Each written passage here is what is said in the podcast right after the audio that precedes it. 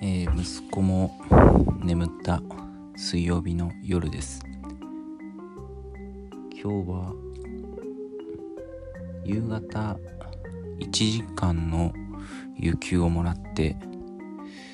ちょっと早く帰ってきました。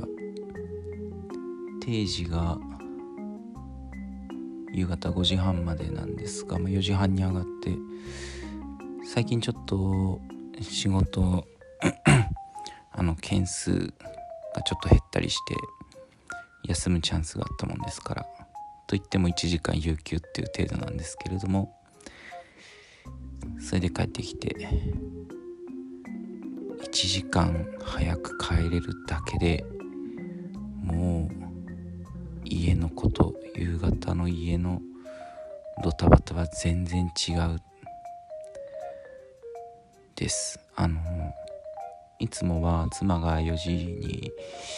時短で仕事終わって子供園に5時前に迎え行って、まあ、そこからまだ2歳の息子は一緒に遊びたい。それをなんとかテレビとか使いながら料理してくれて風呂も入れてくれて僕が6時15分ぐらいに帰宅するっていうリズムなんですけれども。まあそれはもう日々大変な思いを妻にしてもらってはいるんですがその夕方の時間に1人体制か2人体制かということはもう全然違うですね。なんで僕が今日4時半に仕事終わって、まあ、眼科へ寄って眼科も患者が僕しかいなかったのですぐ終わって5時過ぎには家に帰れたんですけどなので息子も帰息子と妻も家に帰ってきたばっかりの状態でそこから2人体制となるとご飯も6時過ぎには食べれたし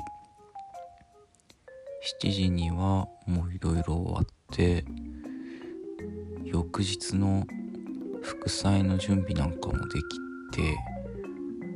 7時半ぐらいにちょっと3人で100均行くかぐらいのことまでできてしまうこの夕方の1時間めちゃくちゃ大きいなと